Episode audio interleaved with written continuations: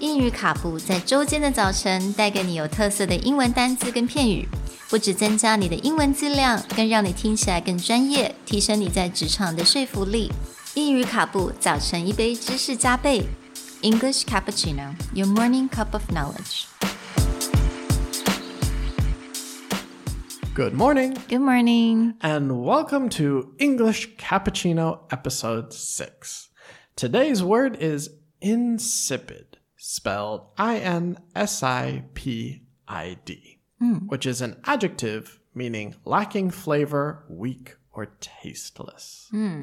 所以，我们今天这个字 insipid 是一个形容词，那它是形容什么呢？形容专门是形容人跟事情非常的平淡无味。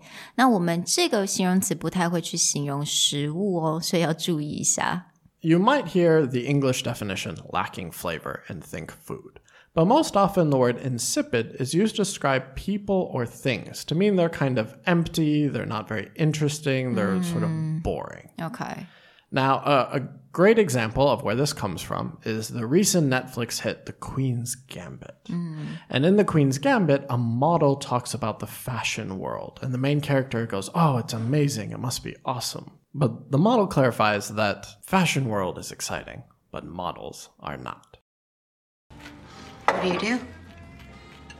Yes, Something in fashion? that's a nice way to put it. I'm a model. Wow. That must be exciting. Fashion is exciting. Modeling and models are insipid. But it pays for my studio in the Marais. 所以如果我们要来形容一个人他非常平淡无味的话，maybe we can say he is an insipid bore. I can't carry on a conversation with him. Right. So if you had a bad date and someone's like, "Oh, he's so handsome. How was it?" You'd be like, "He's totally insipid bore."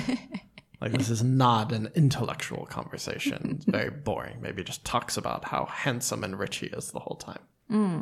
So what about things to describe things? Uh, might describe things like, for example, people who really like um, documentaries or they like the French films, the very artistic. They may think that, you know, Hollywood has no soul, like there's nothing deep about it. So they might be like, oh, I find Hollywood movies so insipid.